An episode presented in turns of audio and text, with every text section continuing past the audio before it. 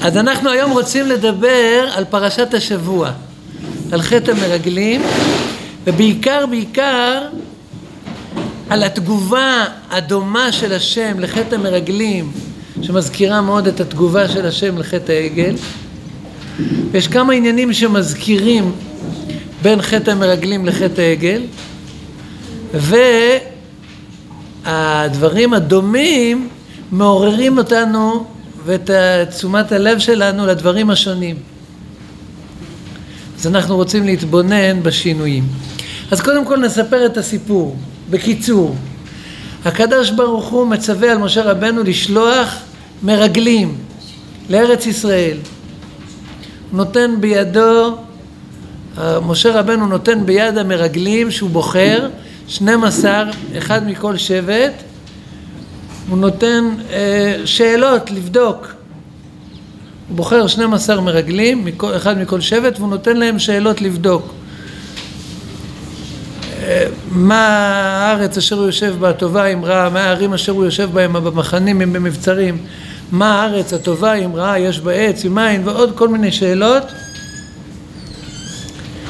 12 המרגלים עולים לארץ מסתובבים בארץ במשך ארבעים יום ואז הם חוזרים אל משה ואל אהרון ואל כל העדה ואז הם עושים, אה, הם עושים הדיווח שלהם מתחלק לשניים. החלק הראשון של הדיווח שלהם נעשה בפני משה ואהרון ושם הם משתדלים לדייק במילים שלהם אבל הם נותנים לדיווחים פרשנות מיותרת. הם מוסיפים מילה אפס כי אז העם, אבל אחר כך הם יוצאים מהחדר הסגור, מהמטבחון המדיני, מהקבינט, יוצאים לתקשורת וסיבות עיתונאים, ושם הם לא מדייקים במילים שלהם כלל וכלל. להפך, הם מוציאים דיבה על הארץ, משקרים במצח נחושה, מספרים סיפורי סבתא. ויוציאו את דיבת הארץ אשר תרו אותה לבני ישראל לאמור, הארץ אשר עברנו בה לתור אותה, ארץ אוכלת יושביה היא. וכל העם אשר היינו בתוכה, אנשי מידות. כל העם אשר הייתם באנשי מידות? שקר. ושם ראינו את הנפילים בני ענק מן הנפילים ונהי בעינינו כחגבים וכן היינו בעיניהם. ותישא כל העדה ויתנו את כולם ויבכו העם בלילה ההוא. וילונו על משה ואהרון כל מזרח ואמרו עליהם לומדנו בארץ ישראל או במדבר הזה לומדנו ולמה אדוני מביא אותנו לארץ הזאת לנפול בחרב נפשנו וטפנו יהיו לבז. הלא טוב לנו שוב מצרימה. ויאמרו איש אל אחיו ניתנה ראש ונשובה מצרימה. מה זה ניתנה ראש? נשים לנו מישהו אחר, חלופי, ראש ממשלה חלופי, במקום מי? במקום משה רבנו, ונשובה מצרימה. עד כדי כך. המנהיג שלנו כעת הוא משוגע, הוא הזוי, הוא משיחי, ואנחנו צריכים... מה, יש נגדו תיקים פליליים, ואנחנו צריכים מנהיג נורמלי. ממשלת שינוי וריפוי. ניתנה ראש ונשובה מצרימה.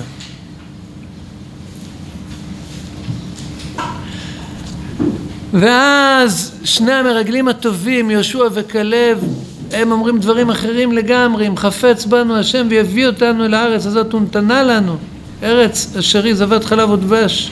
אך באדוני אל תמרודו ואתם אל תראו את הארץ, את עם הארץ. שר צילה מעליהם ואדוני איתנו, אל תיראו. ואז כל העדה רוצים לסקול אותם באבנים והשם מתגלה בענן על אוהל מועד. וכאן, ברשותכם, מי שיש, לה, מי שיש לו דף, אנחנו עוברים למקור מספר אחד. יש מישהו שאין לו דפים? יש פה דפים. ויאמר אדוני אל משה עד אנה ינאצוני העם הזה ועד אנה לא יאמינו בי בכל האותות אשר עשיתי בקרבו עקנו בדבר ואור אישנו ואעשה אותך לגוי גדול ועצום ממנו. מציע השם יתברך, עם ישראל לא מאמינים בי בכל האותות אשר עשיתי בקרבו, הם עדיין מפקפקים. אני מציע, אני אכה אותם בדבר, מה זה דבר? מין מחלה מידבקת נורא ואיומה שהורגת את כולם בבת אחת ואני אעשה אותך לגוי גדול ועצום ממנו. ממך משה רבנו אני אעשה עם חדש יותר גדול מהעם שהיה. והשאלה שלי, האם ההצעה הזו, כמו שהיא מובאת לפניכם, היא מזכירה לכם משהו? חטא העגל. מקור מספר שתיים, בעקבות חטא העגל. ויאמר אדוני אל משה, ראיתי את העם הזה, והנה עם קשה עורף הוא, ואתה הניחה לי, וייחר אפי בהם, ואכלם, ואעשה אותך לגוי גדול. אז זו הייתה הוצאה מאוד דומה. השם מציע, פה הוא מציע, הכנו בדבר והורישנו ואעשה אותך לגוי גדול ועצום ממנו, וגם שם הוא הציע, ניחא לי ואיחר אפי בהם ואכלם, ואעשה אותך לגוי גדול. הצעה דומה, נכון? מול חטא העגל, מול חטא המרגלים, השם מציע הצעות דומות. לחסל את עם ישראל ולעשות ממשה רבנו עם גדול. דווקא הדמיון בהצעות האלה הוא גורם לנו ללטש את האוזניים, לחדד את העיניים ולבדוק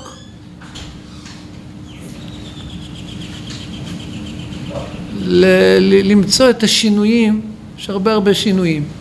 את השינויים אנחנו רוצים למצוא אותם בשלושה תחומים. התחום הראשון זה התפילה של משה רבנו בעקבות ההצעה הזו. משה רבנו מבקש סליחה בשני המקומות.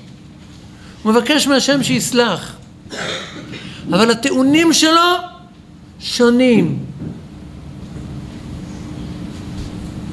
שתיים, הדבר השני שאנחנו רוצים להתבונן בו זה מידות הרחמים, שזה דבר מצד אחד מאוד בולט בקשר בין חטא העגל לחטא המרגלים.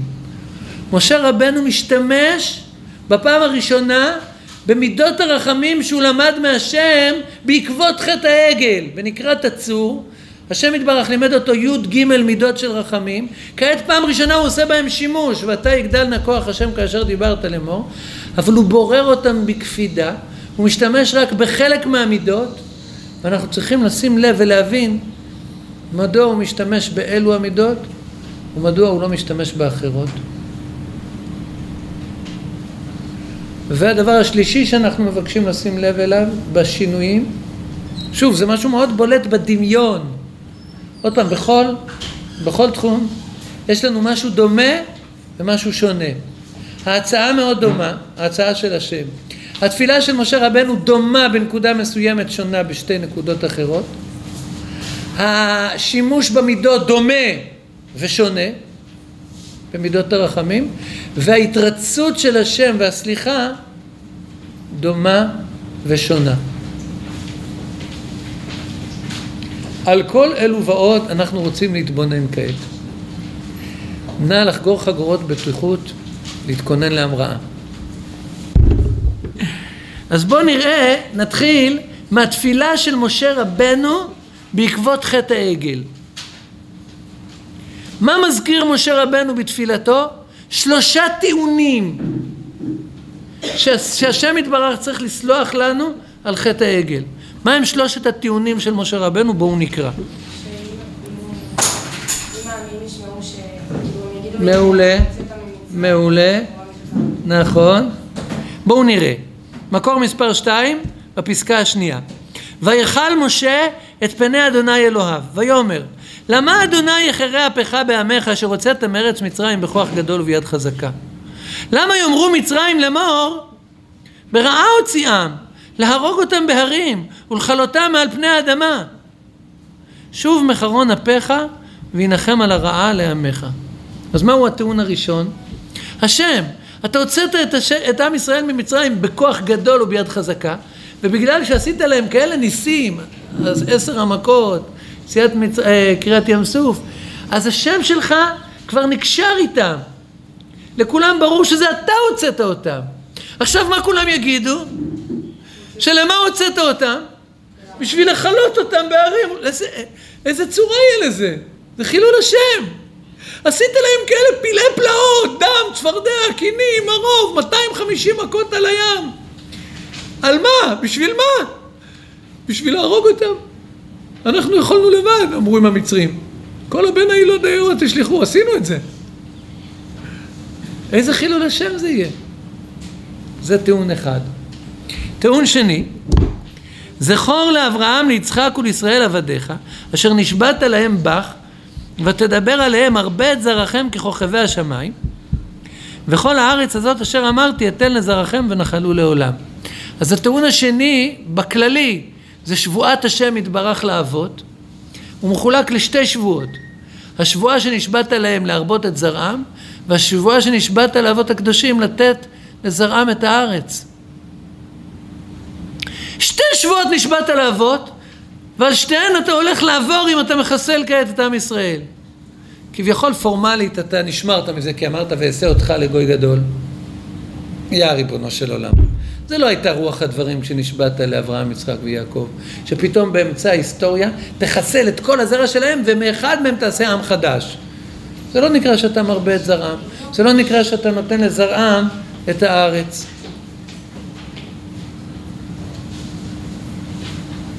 שלושה טיעונים אם כן. חילול השם מול המצרים, הברית שנשבעת לאבות על הזרע, והברית שנשבעת לאבות על הארץ.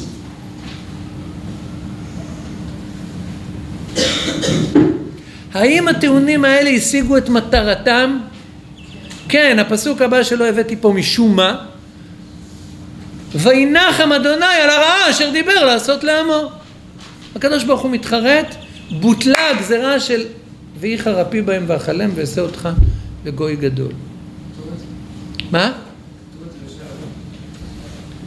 עוד פעם? שבע? אה, 12 נקודות, תודה, הצלת אותי. אז גם הפסוק הזה מובא, זה הפסוק הבא מיד אחרי הפסוקים האלה שהבאתי פה במקור שתיים. וינחם השם על הרעה אשר דיבר לעשות לעמו. אז בידיו של משה טעוני זהב שמשיגים את מטרתם. אז אתם ואני, או, ברוכה הבאה. אה, כל הכבוד. אבל אנחנו לא ראינו אותך בזום.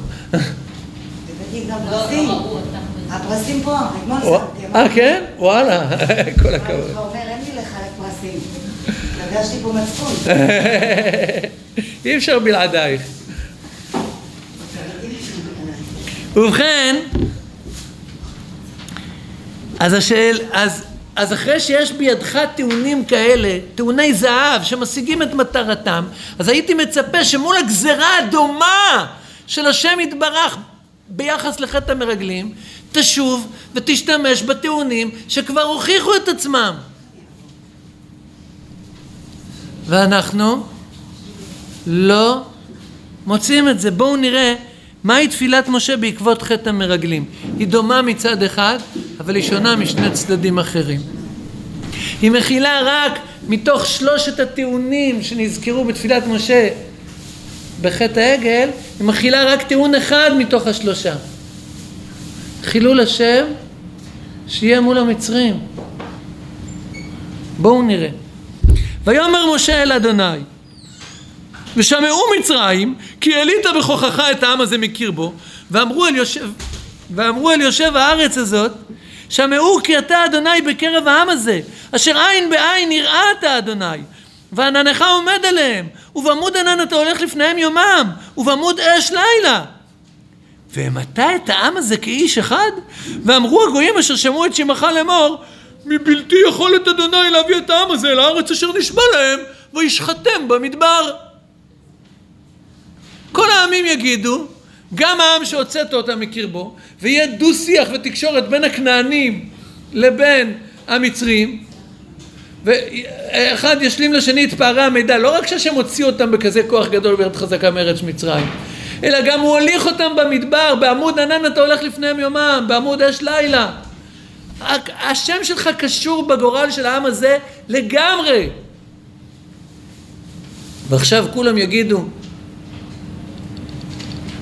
מבלתי יכולת אדוני להביא את העם הזה אל הארץ אשר נשבע להם, וישחטם במדבר.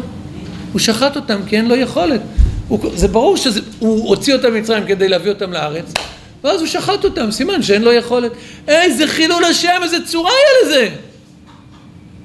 טיעון חזק מאוד. מזכיר את הטיעון הראשון של משה בתפילה שלו על חטא העגל, חילול השם מול הגויים. אבל מה חסר כאן? מה? השבועה לאבות, גם על הזרע וגם על הארץ. האבות לא נזכרים כאן. למה אתה לא מזכיר את האבות? מה עוד?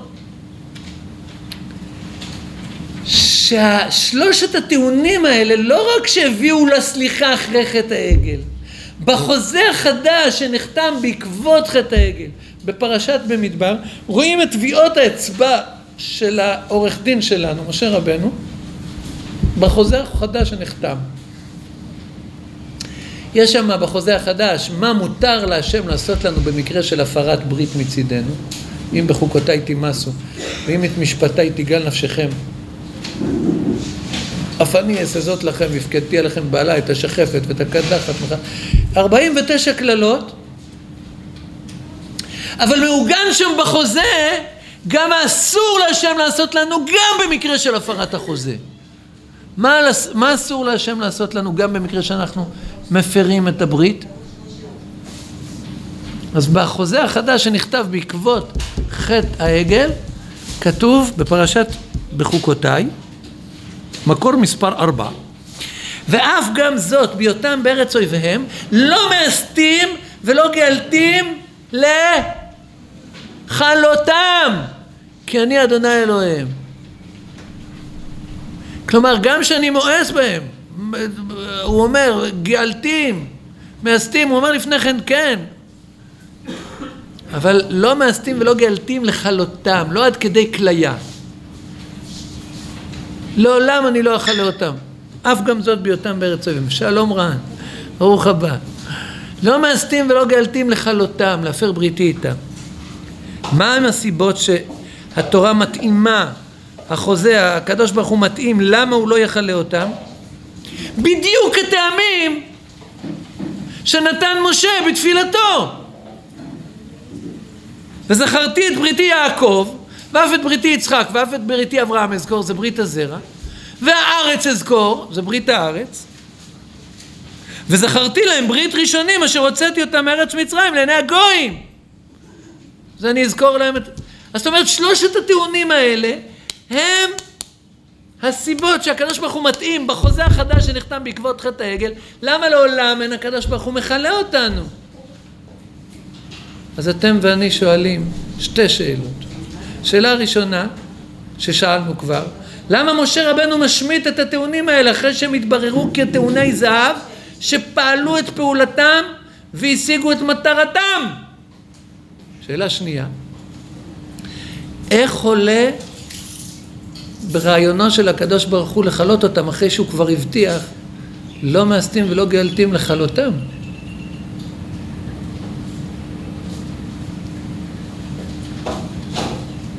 גם במקרה של הפרת הברית. שתי שאלות. אנחנו עוברים לסיפור של המידות. אז אני מזכיר, אחרי חטא העגל, אחרי חטא העגל,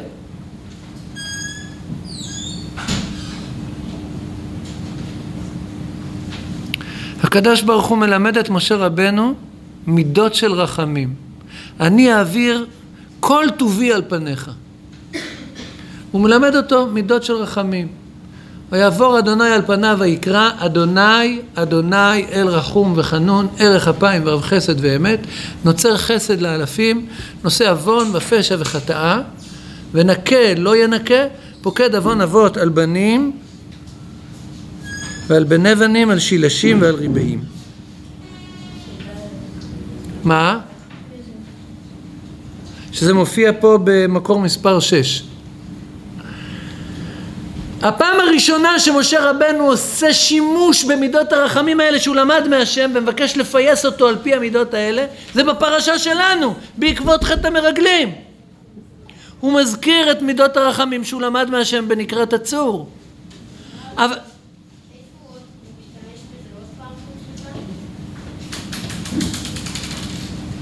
הנביאים האחרים משתמשים אבל משה לא זכור לי עוד מקום פה הוא משתמש במידות הרחמים. אבל הוא בורר אותם בקפידה. הוא לא משתמש בכל מידות הרחמים שהוא למד מריבונו של עולם בנקרת הצור, רק בחלקן, ואחרות הוא משמיט. וזה מרתק גם מה הוא משמיט וגם מה הוא לא משמיט. שני הדברים מרתקים, יכול להיות שעל פניהם בלתי מובנים. לבריאות. אז בואו נראה.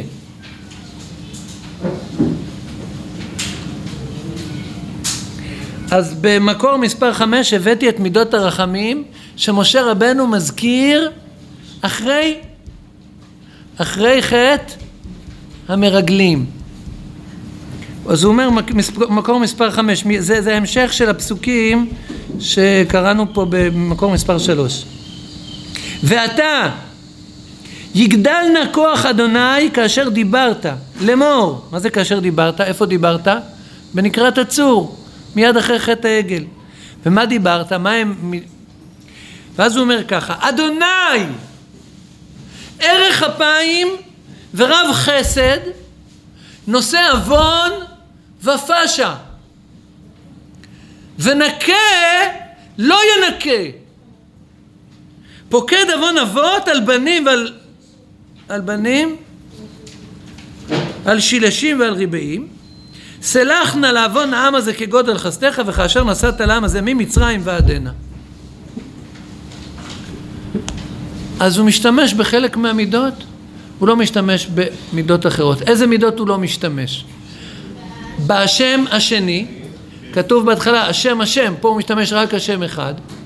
חז"ל אומרים השם שלפני התשובה, כאילו, שלום עליכם, ברוכים הבאים.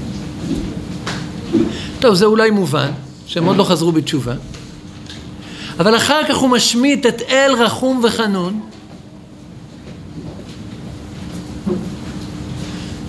הוא משתמש במידת ערך אפיים ורב חסד, אז הוא אומר נושא עוון ופשע, במקום להשתמש נושא עוון ופשע וחטאה, הוא משמיט את וחטאה.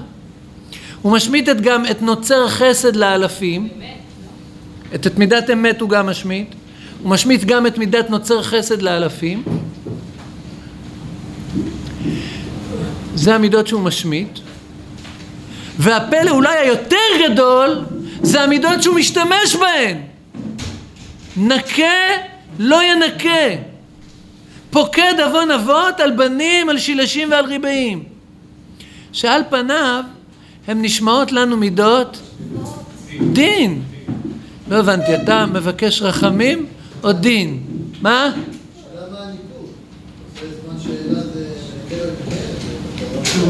סימן שאלה, ונקה לא ינקה? אני לא מכיר כזה פירוש, זה פירוש חדש. יש לכאורה, עוד רגע נדבר על הפירוש של המידה הזו, ונקה לא ינקה. לכאורה הפירוש הוא מידת דין, למה? כי כתוב בעשר הדיברות, בעשרת הדיברות, כתוב שם בדיבר השלישי, לא תישא את שם אדוני אלוהיך לשווא, כי לא ינקה אדוני את אשר יישא את שמו לשווא. מה פירוש לא ינקה? לא יסלח. אז ונקה לא ינקה, הפירוש הפשוט הוא לסלוח, אין הקדוש ברוך הוא סולח.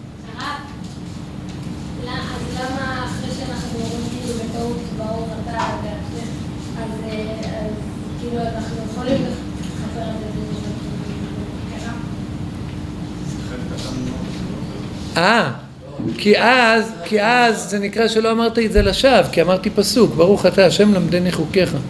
זה פסוק בספר תהילים, מזמור קי"ט.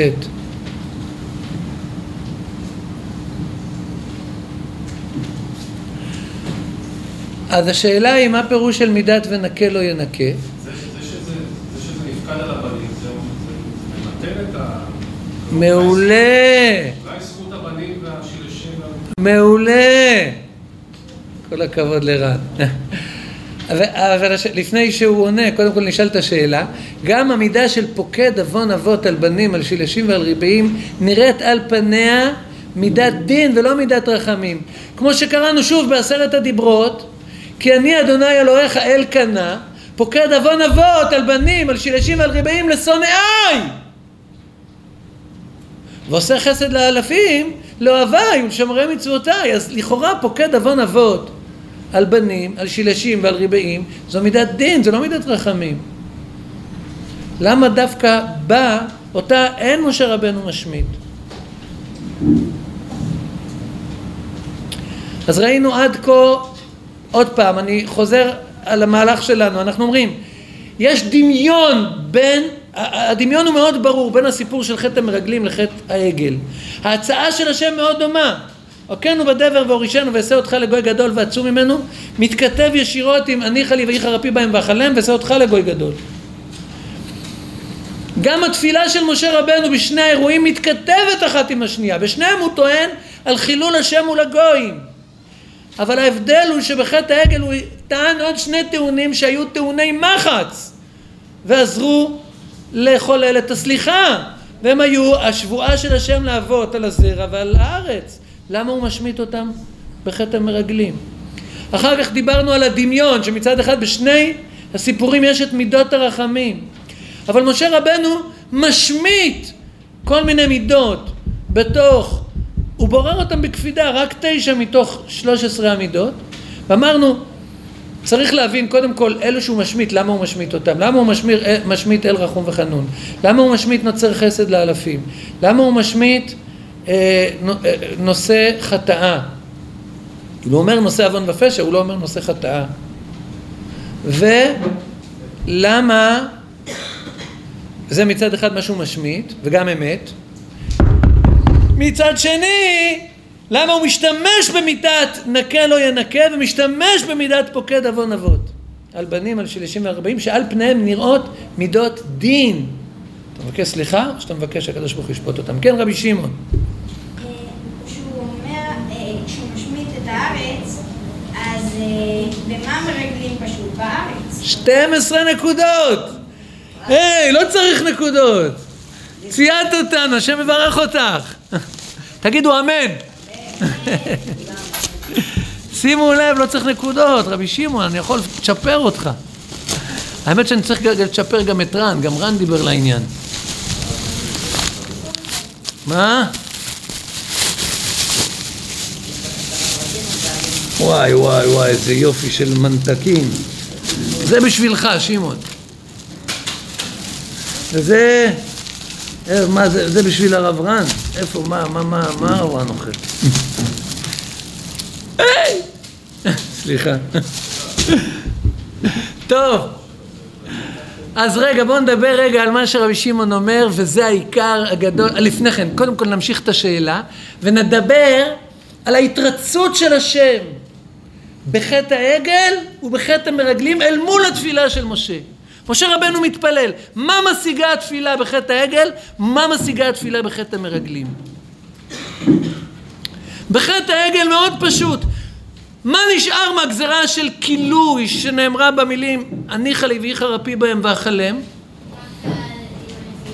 גורניש, לא נשאר כלום. וינחם אדוני על הרעה אשר דיבר לעשות לעמו.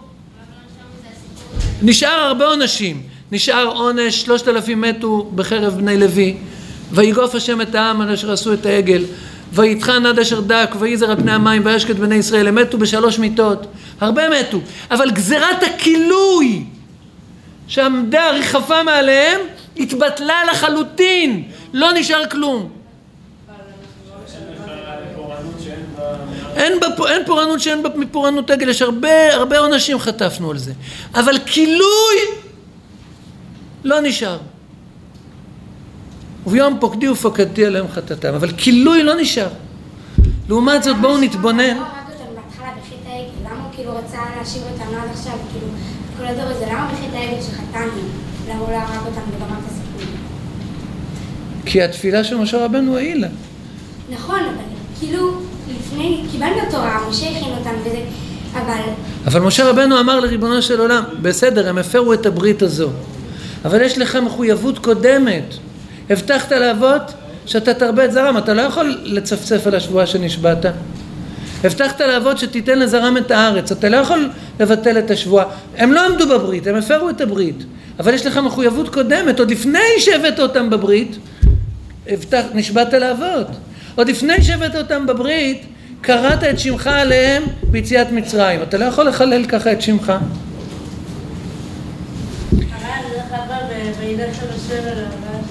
דיבר לעשות לעמו,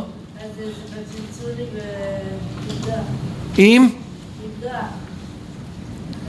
אה, כי ניחמתי כי עשיתים? אה. זה גם, זה צלצול מאוד יפה עם התפילה של משה רבנו בספר תהילים.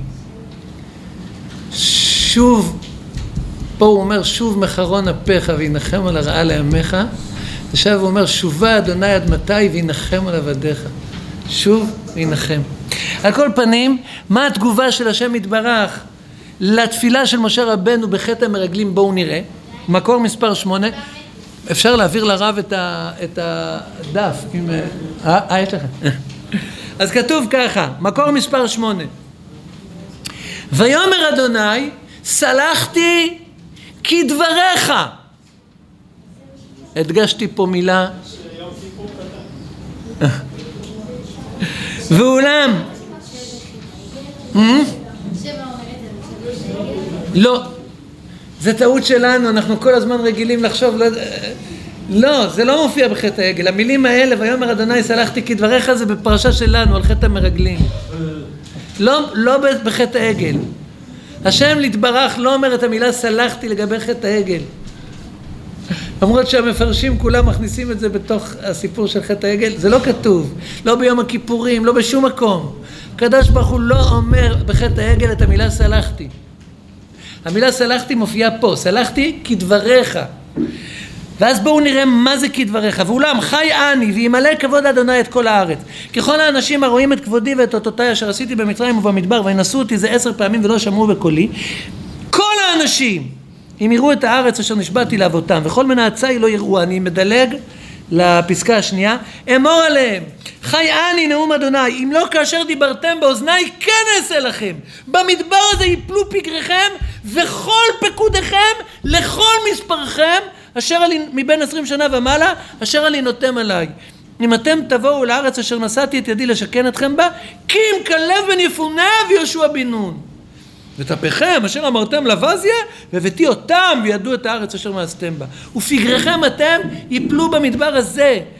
ובניכם יהיו רואים במדבר ארבעים שנה ונשאו את זנותיכם עד תום פגריכם במדבר. במספר הימים אשר תרתם את הארץ ארבעים יום יום לשנה יום לשנה תישאו את עוונותיכם ארבעים שנה וידעתם את תנועתי.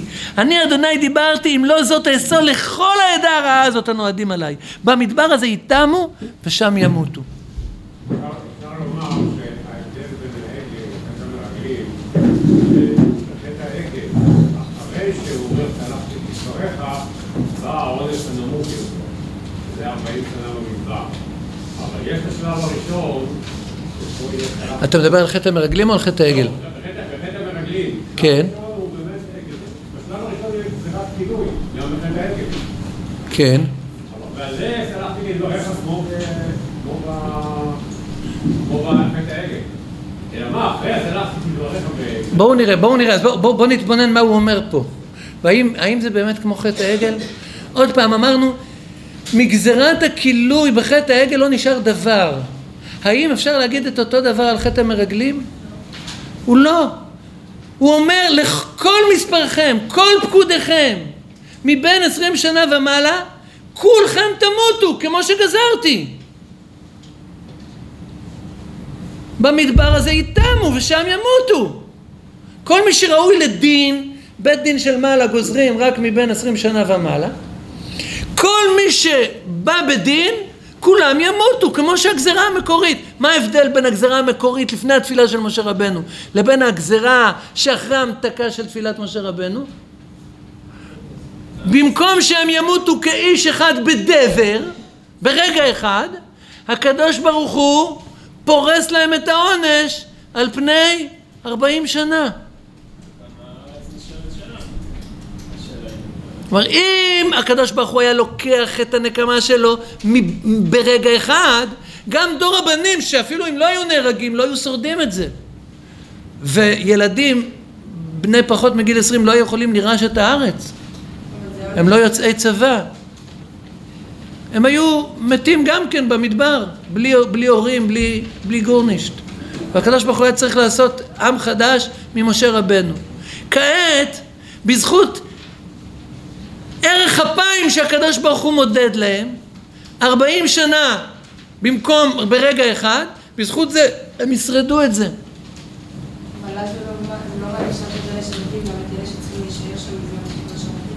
בכל מקרה זה עונש עליהם. העונש רק יותר נוח כשהם נושאים את זה 40 שנה. תאר, תארי לעצמך, בבת אחת כל דור ההורים מת. אי אפשר לשרוד את זה. הרב, זה לא אותו דבר.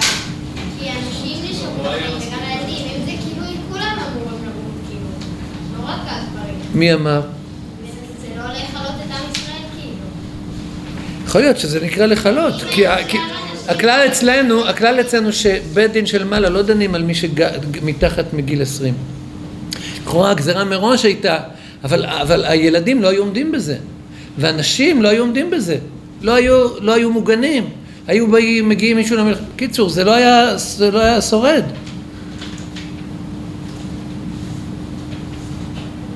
אז שימו לב, יש הבדל בין מה שעושה התפילה של משה רבנו בחטא העגל, שהיא מסירה את גזירת הכילוי לגמרי, ובין מה שהיא פועלת בחטא המרגלים, שהיא רק נותנת אריכות אפיים, אבל היא לא מסירה את הגזירה, הגזירה נשארת. מעולה, משה רבנו לא ביקש שהגזירה תעבור, לפי מה שאתה אומר. הוא ביקש רק ערך אפיים, הוא לא ביקש, סליחה שלמה, כמו שהוא ביקש. ולמה השאלה? ולמה הוא השמיט את הטעונים? והתשובה, כמו שאמר לנו רבי שמעון, הכל גנוז בדברי רבי שמעון וגם בדברי הרב רן שקדמו לו. אבל רבי שמעון אמר את העיקר. אני אומר עכשיו קודם בקיצור, אחר כך נראה את הדברים ברמב"ן ובדברי רבי נחמן מברסלב. וואו, איזה הפתעה. אז נתחיל מהדברים ששמעון אמר. אי אפשר להזכיר את האבות הקדושים בתפילה. ואת הארץ, את הברית על הזרע ואת הברית על הארץ, פשיטא שאת הברית על הארץ, וגם גם את הברית של האבות, בתפילה מול עם שמואס בארץ חמדה. מה ההבדל בין שני החטאים? בחטא העגל עם ישראל עושה דבר נורא ואיום. הוא מפר את הברית בנקודת הראשית שלה, של הקשר עם השם. אבל הוא עדיין במשפחת אברהם, יצחק ויעקב. ולמשפחת אברהם, יצחק ויעקב יש לריבונו של עולם מחויבות, גם במקרה של הפרת הברית, הכי חמורה. הם בנים של אברהם, יצחק ויעקב, נשבעת להם בך ותדבר עליהם הרבה את זרעכם בכל הארץ הזאת אשר אמרתי אתן לזרעכם. אבל עם שמואס בארץ ואומר ניתנה ראש ונשוב במצרימה, הוא מוציא את עצמו מלהיות בנים של אברהם, יצחק ויעקב. אברהם, יצחק ויעקב, אין דיבור אחד שהשם יתברך מדבר איתם שהוא לא מדבר על הארץ. אין פעם אחת שהתורה מזכירה את הארץ ולא אומרת אשר נשבעתי לאברהם, ליצחק וליעקב. כי זו הייתה הבטחה של השם לאבות הקדושים, והם היו רודפים אחריה ומנשקים אותה וחפצים בה בכל ליבם. עם שאומר, אנחנו לא רוצים את הארץ הזו, יותר גרוע מהחטא שהוא עושה ביחס לארץ ישראל, הוא מוציא את עצמו ממשפחת אברהם, יצחק ויעקב. בואו נראה קודם כל ב- ב- ב- כמה בעיות זה פותר לנו. קודם כל, למה משה רבנו לא מזכיר בתפילתו את שבועת השם לאבות? אי אפשר להזכיר אותה, זה רק קטרוג כאן. הם מוציאים את עצמם מכלל אבותיהם הקדושים. הם אומרים, אנחנו לא חלק בסיפור הזה, אנחנו לא רוצים. המתנה שהאבות הקדושים שלנו היו מרדפים אחריה, דבקים בה, והיא הייתה הזהות שלהם, זה לא שם המשפחה שלנו. אנחנו לא אברהמי, לא יצחקי, לא יעקבי ולא ארץ ישראלי. ארציאלי. למה משה רבנו משמיט, בתפ... בואו נראה מה הוא משמיט. זה, יש דבר, קודם כל, מה הוא משמיט? נוצר חסד לאלפים. מה פירוש המילה הזו? המידה הזו, נוצר חסד לאלפים. את החסד שעשו האבות הקדושים, השם נוצר, שומר, לבני דור האלף. כמו ששילשים זה בני הדור השלישי, ריבעים זה בני הדור הרביעי, אז האלפים זה בני דור האלף, ככה רשב"א מסביר. אז את ה... כמו שכתוב בסוף פרשת אה, ואתחנן כתוב, האל הנאמן, שומר הברית והחסד לאוהביו ולשומרי מצוותיו לאלף דור. כלומר, את החסד שעשו האבות הקדושים, הפלאיים שהיו לנו, אברהם, יצחק ויעקב, אין אין המרכבה, הקדוש ברוך הוא שומר לבני דור האלף שלהם. מה? אנחנו עוד בתוך הטווח, יש לנו עוד המון. רק נתייחס לאבות הקדושים ונהיה נצורים. הקדוש ברוך הוא נוצר חסד לאלפים. באותו רגע שעם ישראל כופר בארץ ישראל ומואס בה, הוא מאבד את הזהות שלו כבנה, כבניהם של אברהם, יצחק ויעקב. אי אפשר להשתמש במידת נוצר חסד לאלפים. אי אפשר להתייח... להשתמש יותר במידת אמת. מי אמר שהקדוש ברוך הוא אה, אמת? למה? אני אומר פה עכשיו, כל מה שאני אומר בעיקרון מיוסד על הרמב"ן, שעוד דבר, רגע נראה את דבריו הקדושים. פה אני לא מייסד דבריי, אלא אני חושב שהפשט הפשוט של מידת אמת זה האל הנאמן. הנאמן בבריתו. אבל אי אפשר להתייחס, על, על איזה ברית אתה מדבר? על הברית לאבות. לא שייך להתייחס לברית הזו. כי עם ישראל מרדו בארץ ישראל. כאילו אנחנו הבנים של השם, אז למה איך אבא יכול להרוג את הבנים שלו על זה שהם כופרים בארץ ישראל? כאילו, בסך הכל כאילו עם ישראל הם בנים של השם, ואיך פתאום הוא יכול להרוג אותנו בזה שאנחנו כופרים בארץ ישראל? זו שאלה מצוינת, אבל יש לנו, אנחנו עם, כשהוא כועס אלינו הוא אומר שאנחנו לא בניו, שיחט לא, לא בניו מומם. אנחנו לא בנים, אתם לא בנים שלי כשהוא כועס עלינו. כי אתם לא עמי ואנוכי לא יהיה לכם. ככה כתוב בספר הושע. כלומר, אנחנו בנים עם ייעוד להיות כבנים. אבל גם כשאנחנו כופרים בייעוד שלנו ומפירים את הברית, יש לקדוש ברוך הוא, כמו שאמרנו מקודם, מחויבות קודמת.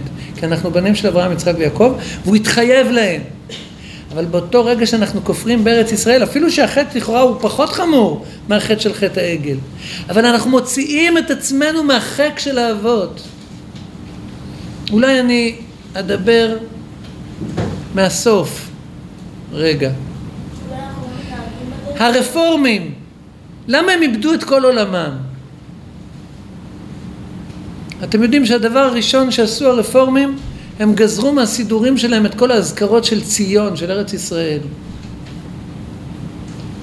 באותו רגע שאדם כופר בארץ ישראל, הוא מפסיק להיות בחק של אברהם, יצחק ויעקב. כשאתה בחק של האבות הקדושים, אתה יכול להיות פושע ולא יודע מה. לעשות דברים נוראים ולתלות בעיר שלך דגלי תועבה נוראים ואיומים ולעשות מצעד של גאווה, גועל נפש ולעשות כל מיני דברים נוראים ואיומים. אבל אתה בארץ ישראל, העם היושב בה נשוא עוון. אתה בחק של אברהם, יצחק ויעקב. השם יתברך מעריך אפו איתך. אבל כשאתה בחוץ לארץ, וכשאתה כופר בקשר, אומר הרב קוק בספר אורות, הציפייה לישייה, לישועה היא המעמידה את עם ישראל בגלות. כלומר, הקשר של עם ישראל גם בגלות לארץ ישראל, הוא המעמיד של כל עם ישראל בגלות.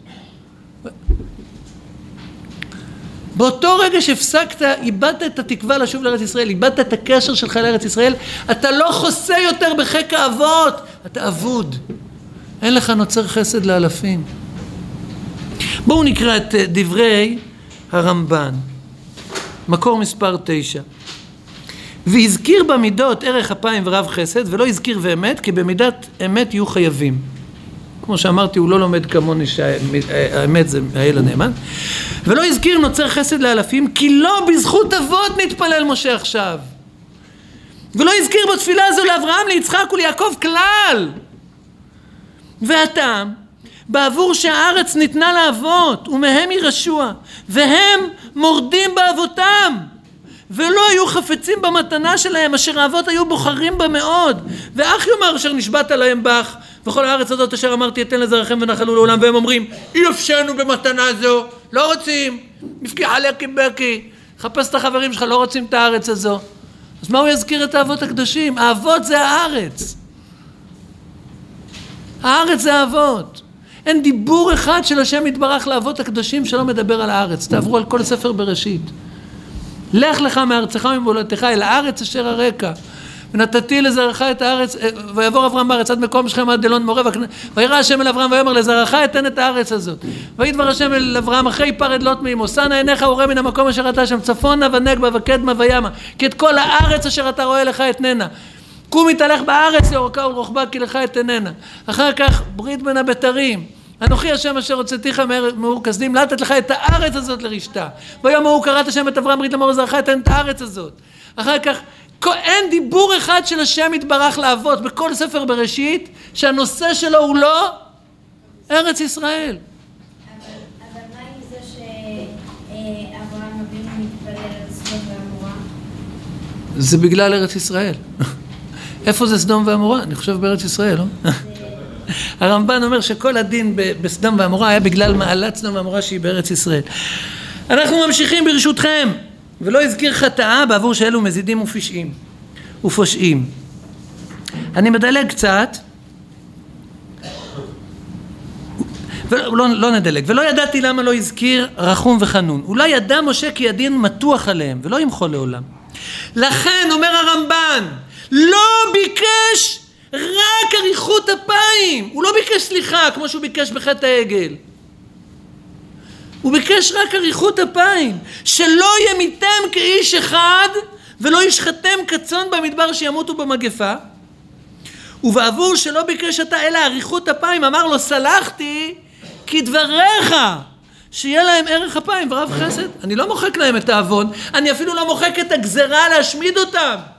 אני רק מותח אותה במקום ברגע אחד על פני 40 שנה. זה הרב פה- הרב- מה? הרב פה אכפת לו, לא אכפת לו שירמיהו.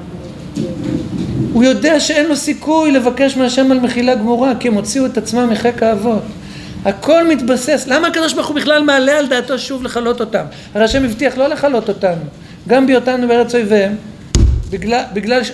אבל שתיים מאבני, משלושת העמודים שההבטחה הזו נשענת עליהם, עבדו באותו רגע שעם ישראל מתנכר לאבותיו. מה היו שלושת הרגליים של השולחן הזה שהקדוש ברוך הוא הבטיח ואף גם זאת בהיותם בארץ אויביהם לא מאסתים ולא גאלתים לכלותם? זכרתי להם ברית ואף זכרתי את בריתי יעקב ואף את בריתי יצחק ואף את בריתי אברהם אזכור והארץ אזכור וזכרתי להם ברית ראשונים. אז רק רגל אחת מתוך שלוש הרגליים האלה אפשר להזכיר כאן בעם שמורד בארץ כלומר מנתק את עצמו מהאבות. כן אבל אה, אני- אני- כשהוא אמרת שהגזרה, שהוא לא מחק את הגזרה, אה, הוא מחק את הגזרה, אבל לא הרג אותם לבד, אתה הרג אותם בהרבה נכון, אבל, אבל זה, זה לא, גזירת הכילוי לא נעלמה, היא רק קיבלה אריכות אפיים. כלומר, הקדוש ברוך הוא לקח את כל המחיר בסבלנות, פרס אותו לחתיכות. ופה אנחנו מגיעים, כאילו? ולא הרג אותם בבת אחת, שזה שונה לגמרי. אם, אם השם היה הורג אותם בבת אחת, לא, היו, לא היינו נעמדים מזה, הקדוש ברוך הוא היה צריך לעשות ממשה רבנו עם חדש. אבל כיוון שהוא פרס את זה על פני 40 שנה, אז יכולנו לעמוד בזה. אז איך היינו נותנים קורבנות? כי כולם היו לווים. מה? שאלה מצוינת, שאלה מצוינת, אבל העיקר, העיקר, העיקר, לא היינו עומדים בזה. לא היינו עומדים בזה, הקדוש ברוך הוא היה צריך לעשות ממשה עם חדש. עכשיו אני רוצה לחזור לש... לדברים שאמר לנו רן מקודם, ולשאלה ששאלנו, מה זה ונקה לא ינקה? ומה זה פוקד עוון אבות על שילשים ועל על בנים על שילשים ועל רבעים? למה זה מידות רחמים? למה משה רבנו מזכיר אותם בתפילתו? אז זו שאלה אצלנו, למה משה רבנו מזכיר אותם בתפילתו? אבל השאלה היא בעצם קודמת. כי כשהקדוש ברוך הוא מגלה למשה רבנו את מידות הרחמים בנקרת הצור אחרי חטא העגל, הוא לא אומר את כל המידות שמאפיינות אותו. הוא אומר מראש, אני אעביר כל, לא שומעים, כל טובי על פניך. אני אלמד אותך את מידות הרחמים שלי. יש לקדוש ברוך הוא גם מידות דין. הן לא נזכרות שמה. בתחילת ספר נחום מצוינות כל מיני מידות שלא נזכרות במידות שהקדוש ברוך הוא מגלה למשה רבנו בנקרת הצור. ספר נחום מתחיל ככה מסע נינווה, ספר חזון נחום האלקושי. אלקנו ונוקם אדוני, נוקם אדוני ובעל חמא, נוקם אדוני לצריו ונותרו לאויביו. מצאתם פעם את המידות האלה בי"ג המידות של רחמים? לא! למה הן לא נמצאות שם? כי הקדוש ברוך הוא אמר שהוא יגלה כל טובי על פניך, אני אעביר כל טובי. אז המידות שאנחנו אמורים למצוא בנקרת הצור, אלו רק מידות של רחמים. לכן ידידיי היקרים, הפירוש של מידת ונקה לא ינקה. על כורחך אין הפירוש לסלוח אין הקדוש ברוך הוא סולח. אלא כמו הפירוש שפירש את דבריו ירמיהו הנביא. וכן פירשו מורה הנבוכים, הרמב"ם, וכן פירש הרמב"ן, וכן פירשו תומר דבורה וכל הצדיקים כמעט. מה הפירוש ונקה לא ינקה? אנחנו מבינים לסלוח אין הקדוש ברוך הוא סולח. עד כדי כך אנחנו מבינים ככה שבבית הכנסת, כשאנחנו אומרים י"ג מידות של רחמים, אנחנו עוצרים ונקה כדי להגיד מנקה הוא לשווים ואינו מנקה לשאינם שווים. אני צריך לדעת מה השעה כדי לדעת מה מצבנו. אה, וואו, צריכים להזדרז. אז ידידיי, לא זה הפירוש של ונקה לא ינקה שבשלוש עשרה מידות של רחמים. הפירוש הוא כמו שירמיהו אומר, תסתכלו, יש פה מקור שלא כתבתי עליו אה, מספר. הפסוק הזה מופיע בספר ירמיהו גם בפרק ל' וגם בפרק מ"ו. אחרי מספר תשע, לפני מספר עשר, שתי השורות שלפני מספר עשר. אתה, אל תירא עבדי יעקב נו אדוני כי אתך אני, כי אעשה חלה בכל הגויים אשר הדחתיך שמה, ואותך לא אעשה חלה. ויסרתיך למשפט, ונקה לא אנקקה. אומר השם יתברך לירמיהו, ירמיהו לעם ישראל. אתם לא צריכים לפחוד. כל הגויים צריכים לפחוד ממכת כליה שאני אביא עליהם, שאני אחסל אותם יום אחד. הרבה גויים הקדוש ברוך הוא חיסל. אבל אותך לא אעשה חלה, לעולם. מה זה ויסרתי, לא תגיד, טוב, אה, הקדוש ברוך הוא לא יכלה אותי, אני יכול לעשות מה בראש. לא, ויסרתיך למשפט, אני אייסר אותך. אבל ונקה, לא אנקקה. מה פירוש המילים ונקה לא אנקקה? להשמיד אותך, אני לא אשמיד אותך. לחסל אותך, אני לא אחסל אותך. לטאטא אותך במטאטא השמד, אני לא אטאטא אותך. זה פירוש המילים ונקה לא ינקה. איך אני אעשה את זה? הרי אני לא ותרן. מה? לא עם אקונומיקה. איך אני אעשה את זה בפועל? אומר השם יתברך, הוא מסביר. מה אני אעשה? אני אפקוד את עוון האבות על הבנים, על השילשים ועל ריבעים, כמו שהסביר לנו רן. אני אפרוס את המחיר הגדול, שאם הייתי לוקח אותו מדור אחד, הייתי צריך לחסל אותם, לכלות אותם. אני אפרוס אותו לחלקים. אני אגבה אותו בתשלומים. מבני הדור הראשון, מבני הדור השני, מבני הדור השלישי, מבני הדור הרביעי. ואז תהיה תקומה. אני לא אגבה אותו בבת אחת. אני אגבה, זה מה שהקדוש ברוך הוא עושה בחטא המרגלים. ולכן הקדוש ברוך הוא אומר למשה, סלחתי כדבריך.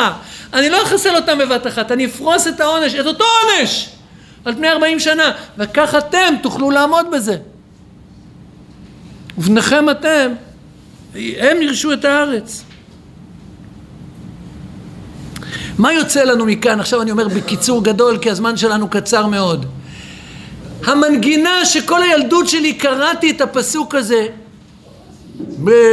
באווירה כעוסה במספר הימים אשר תרתם את הארץ, ארבעים יום, יום לשנה, יום לשנה, תישאו את עוונותיכם ארבעים שנה, וידעתם את תנועתי. ככה תמיד הייתי קורא את זה. על כל יום תחטפו שנה. הפוך! אין הפוך יותר גדול מזה. אומר השם יתברך, על כל יום שדרכו רגליהם של המרגלים בארץ במחשבות רעות, בהרהורים רעים, מחשבות רעות, איי איי איי איי איי איי איי איי איי במחשבות רעות, אבל דרכו רגליהם בארץ, בארץ ישראל. על כל יום שדרכתם בארץ, אתם זוכים לשנה של אריכות אפיים. יום אחד שדרכתם בארץ, אתם זוכים לשנה של אריכות אפיים. תבינו מה זה ארץ ישראל. ארץ ישראל זה ארץ של אריכות אפיים. מי שנמצא פה, הקדוש ברוך הוא מודד אותו בדרך אחרת, כי הוא שייך למשפחת אברהם, יצחק ויעקב, והשם יתברך נוצר חסד לאלפים.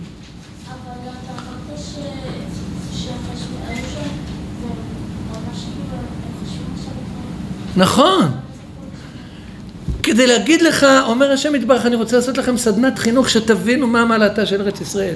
אפשר להיות פה, לתלות דגלי תועבה, לעשות מצעד תועבה, לעשות כל מיני דברים רעים, לעשות ימ"ר ש"י ומחלקה יהודית של השב"כ ו- וכל מיני דברים הזויים, נוראים ואיומים, שצריכים תיקון. אבל נמצאים פה בארץ, הקדוש ברוך הוא מעריך אפו איתנו. לא יאומן איזה ניסים, השם עושה לנו תוך כדי שאנחנו עושים כאלה דברים לא נעימים ולא טובים. הקדוש ברוך הוא, פתאום מתים שם המדענים באיראן, ועל פי דיווחים זרים, אה, ישראל מפציצה כל הזמן את ההתבססות האיראנית בסוריה, ואיכשהו כל חיילינו שובים לבסיסם לשלום. זה חסדים. על מה? הקדוש ברוך הוא. כי אנחנו בנים של אברהם, יצחק ויעקב. כי אנחנו, אנחנו שייכים לארץ ישראל. מה, אני שואל את סדרת חינוך במשך שנה במדבר, אני יודע, איך זה, קורה, איך זה מתרחש, כשאתה רחוק, כשאתה במדבר. אז הקדוש ברוך הוא אומר, תראו מה הערך של ארץ ישראל. על כל יום שהייתם בארץ, אפילו עם מחשבות הרעות, אפילו עם הרהורים רעים, אתם זוכים לשנה של אריכות ימים. וכיוון שהזמן שלנו קצר, אנחנו רק רוצים לראות את הדברים הקדושים האלה, שארץ ישראל היא בחינת ערך אפיים. בדברי רבי נחמן ברסלב, זכותו יגן עלינו, על כל ישראל. אומר רבנו בליקוטי מוהר"ן, סימן קנ"ה, בליקוטי מוהר"ן אה, כמה. אני קורא בקיצור, ודע שערך אפיים הוא תלוי בארץ ישראל. אני מדלג על כל הקטע הראשון. ועיקר גודל ההשתוקקות וההתלהבות של משה רבנו עליו השלום, שהיה מתלהב לארץ ישראל כל כך, היה רק בשביל מידה זו של אריכות אפיים, מחמת שראה ששם בארץ ישראל זוכים לבחינת ערך אפיים. וזהו שאמרו רבותינו זיכרונם לברכה, וימהר משה ויקוד ארצה וישתחו. מיד אחרי ההתגלות של י"ג מידות הרחמים בנקרא תצור, כתוב שמה, וימהר משה ויקוד ארצה וישתחו ויאמר אדוני אם נא מצאתי חן בעיניך ילך נא אדוני בקרבנו כי עם כשעורף הוא וסלחת עליו. מה זה ויקוד ארצה וישתחו? אתם בנים מבינים, קידה, ארצה זה לקרקע, הוא קד לקרקע. לא, אומר רבי נחמן, לא הבנתם. מיד, כן, מה ראה? ערך אפיים ראה, ככה אומרים חז"ל. וימהר משה ויקוד ארצה וישתחו, מה ראה ערך אפיים ראה? היינו כנ"ל. כי מחמת שראה בחינת ערך אפיים שהוא תלוי בארץ ישראל כנ"ל, על כן ויקוד ארצה. ויקוד דורש רבי נחמן מלשון אש תמיד תוקד על המזבח. וארצה זה אל ארץ ישראל, נדלקה בו התעוררות ובעירה וכיסופים לארץ ישראל. שהיה ליבו בוער לארץ ישראל כדי לזכות לערך אפיים כנ"ל. וזהו שאמרו שם, אחד אמר אמת רע, מר אמר חדה ומר אמר חדה, ולא פליגי, כי ארץ ישראל היא בחינת אמת, כמו שהסברנו מקודם, שהאל הנאמן, שומר הברית והחסד ואוהביו ושומר מצוותיו לאלף דור, כמבואר במקום אחר, הוא מסיק שם בגמרא, שמע מן הערך אפיים רע, כי עיקר הוא בחינת אריכות אפיים כנ"ל. וצריך כל אדם לבקש מהשם יתברך שיהיה לו כיסופים וגעגועים לארץ ישראל וגם שיהיה געגועים לכל הצדיקים לארץ ישראל והוא סגילה לכעס ולעצבות ולארץ ישראל הוא בחינת אמונה, בחינת ערך אפיים, הפך הכעס וכולו וכולו רבותיי, אני מתפלל עלינו שנזכה להיות קשורים ודבוקים בארץ ישראל, שהיא הלב של השם והעיניים של השם. איך אני יודע שארץ ישראל היא העיניים של השם? ארץ אשר השם אלוהיך דורש אותה, תמיד עיני השם אלוהיך בה מראשית השנה ועד אחרית שנה. ואיך אני יודע שהלב של השם פה? אז קודם כל יש פסוק אצל שלמה, והיו עיניי וליבי שם כל הימים על בית המקדש. אבל אומר הרב יצחק גינזבורג, לב פעמים הוויה בגימטריה. הוויה זה יוצא 26 אני חושב, לב זה יוצא 32 אני חושב, אם תכפילו 32 ב-26, לב פעמים הוויה, לב של השם, יצא לכם בגימטריה ארץ ישראל. ארץ ישראל זה הלב של השם, הלב של השם פה. שיהי רצון שנזכה להיות קשורים לארץ הזו בכל ליבנו, בכל נפשנו, בכל מאודנו, ועל ידי זה להיות חוסים תחת ההגנה, המטריה הפלאית של אבותינו הקדושים, אברהם, יצחק ויעקב, שהיו אוהבים אותה, מחבבים אותה, מרדפים אחריה, שהזכות של ארץ ישראל תגן עלינו, אלף המגן, שהקדוש ברוך הוא ימשיך להעריך את אפו איתנו, ייתן לנו כל הסבלנות עד שנזכה לעבוד אותו בלב שלם, בנפש חפצה, ודוד עבדי נשיא לאלוהים לעולם, בקרוב ממש, ברוך אדוני לעולם, אמן ואמן.